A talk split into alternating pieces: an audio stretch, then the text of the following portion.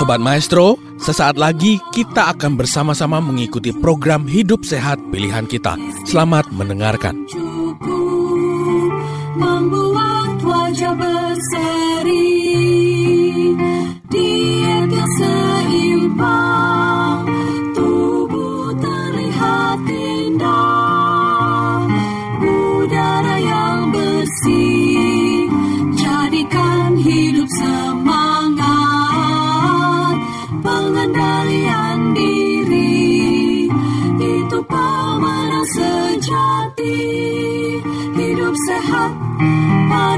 Tuhan hidup sehat sangat berharga sepuluh hukum kesehatan hidup Makanan yang berikut ini adalah makanan yang berbasis tumbuhan utuh.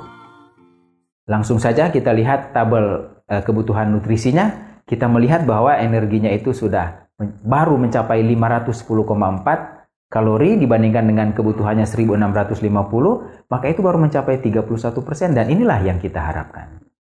Protein sudah mencapai 60%, sehingga eh, mungkin perlu diatur untuk dikurangkan. Tetapi apabila itu protein yang berasal dari makanan nabati, maka biasanya kompensasi di dalam tubuh itu akan lebih baik, sehingga kemungkinan besar tidak akan menyebabkan masalah.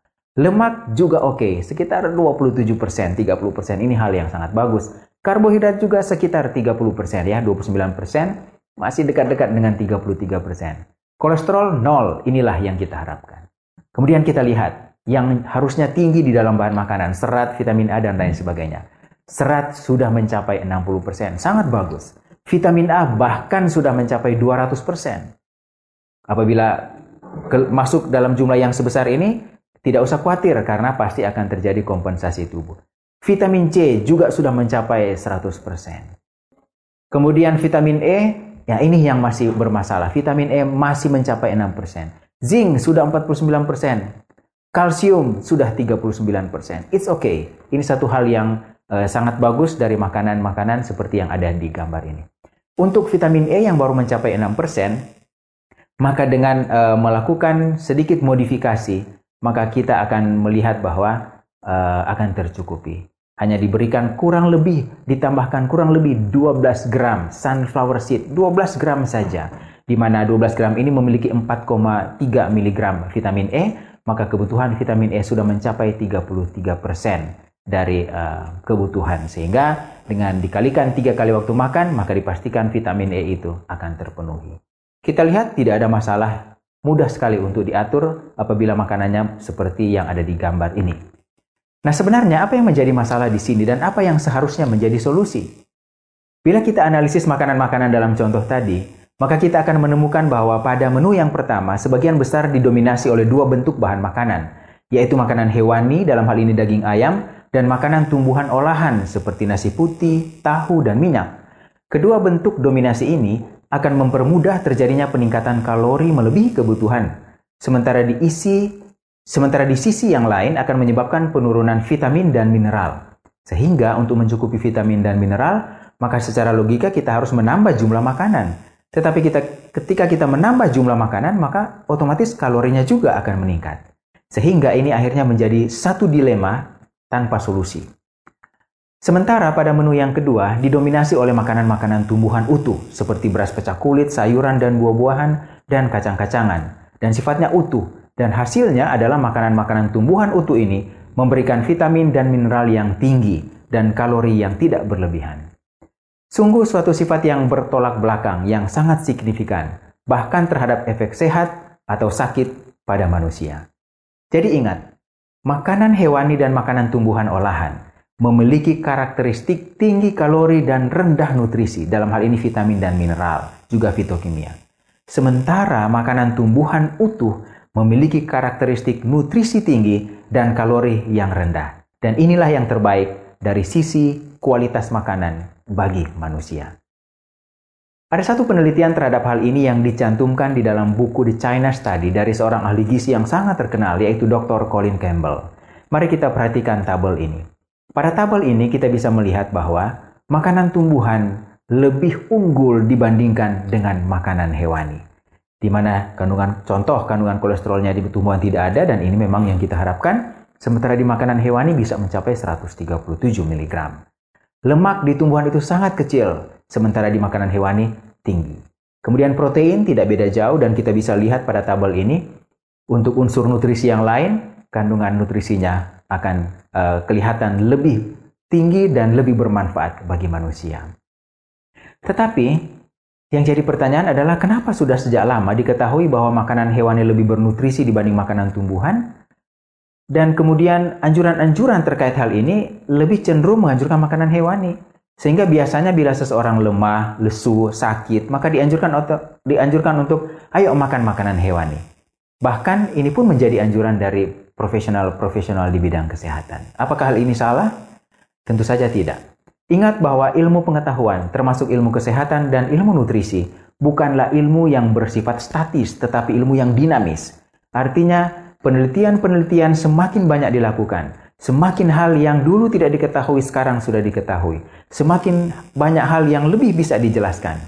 Dan tidak hanya berdasarkan pada prinsip-prinsip yang dahulu yang mungkin hanya berdasarkan logika ahli atau yang disebut dengan expert opinion. Hal ini terjadi karena ilmu nutrisi yang dulu bila akan membandingkan komposisi nutrisi dari bahan makanan tertentu, akan menggunakan ukuran gram yang sama. Ya, sebagai contoh mari kita lihat. Ketika orang membandingkan komposisi nutrisi terutama protein dari daging sapi dan dari kedelai, biasanya menggunakan ukuran 100 gram daging sapi dibandingkan dengan 100 gram kedelai.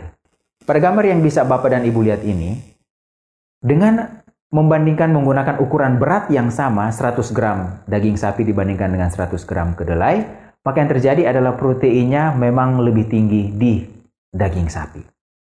Ya, proteinnya lebih tinggi di daging sapi. Namun dengan ilmu atau pengetahuan ini, orang akan oh mengejar makan daging yang lebih tinggi protein, makan daging sapi seperti yang terjadi dewasa ini. Karena lebih tinggi kalau lebih tinggi protein dan kemudian uh, lebih tinggi nutrisi dari sudut pandang awam. Tetapi kita perlu ingat juga bahwa gambar ini menunjukkan kalorinya juga tinggi. Sehingga yang terjadi akhirnya penelitian-penelitian menunjukkan sebagai contoh ini penelitian yang uh, dipublika, dipublikasi tahun 2017 bahwa dengan mengejar konsumsi protein dari hewani, maka akhirnya terjadi obesitas. Angka obesitas itu meningkat ya. Excess intake of animal protein itu ternyata bisa menyebabkan masalah pada jaringan lemak dan bahkan pada uh, kerja atau metabolisme dari tubuh manusia. Dan konsumsi protein hewani ini akan menyebabkan uh, sangat berhubungan dengan terjadinya obesity atau kegemukan pada penelitian ini. Bahkan kemudian ditemukan bahwa dengan mengkonsumsi atau mengejar kebutuhan protein dari makanan hewani, maka yang terjadi adalah risiko terjadinya diabetes itu menjadi dua kali lipat dibandingkan dengan menggunakan makanan yang berasal atau protein yang berasal dari tumbuhan. Para ahli nutrisi kemudian mulai memikirkan cara lain untuk membandingkan komposisi nutrisi, dan akhirnya mereka mengambil kesimpulan, oh harus dibandingkan dengan jumlah kalorinya yang kalori yang sama, karena kalori adalah ukuran kebutuhan makan manusia, e, bukan gram. Sehingga dengan mengukur menggunakan perbandingan kalori yang sama diharapkan maka tidak akan terjadi obesitas dan tidak akan terjadi penyakit tidak menular seperti kencing manis, penyakit jantung, kanker, dan lain sebagainya. Nah, ketika bahan makanan ini menggunakan ukuran kalori yang sama, maka kita bisa lihat di gambar ini, proteinnya menjadi tidak akan berbeda jauh secara signifikan. Ya, kita lihat di sini protein dari daging sapi 100 kalori 13 gram, sedangkan dari uh, kedelai berkisar 10 gram. Hanya selisih 3 gram saja dibandingkan dengan prinsip yang tadi yang bisa sampai 11 gram selisihnya. Ya, dengan berat makanan menjadi lebih berkurang tentunya, yaitu daging sapi 47 gram dan uh, kedelai yang sudah direbus ini 58 gram saja. Ternyata daging sapi dan kedelai tidak memiliki perbedaan dari jumlah protein yang terlalu signifikan. Lagi pula pada intinya, manusia dalam keadaan sehat tidak sangat membutuhkan protein dalam jumlah besar, Rekomendasi WHO saat ini hanya 0,8 sampai dengan 1 gram untuk setiap kilogram berat badan manusia.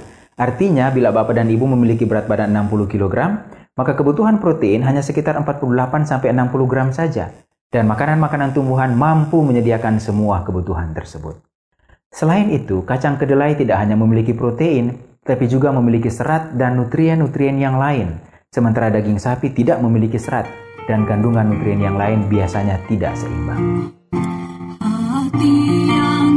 Sobat Maestro, Anda baru saja mendengarkan program Hidup Sehat Pilihan Kita.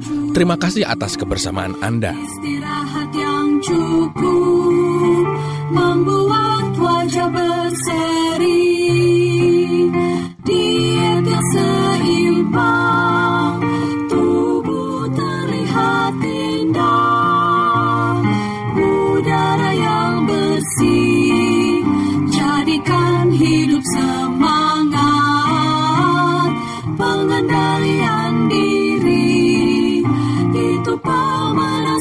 Sejati.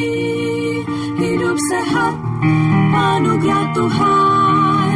Hidup sehat, sangat berharga. Sepuluh hukum kesehatan, hidup sehat.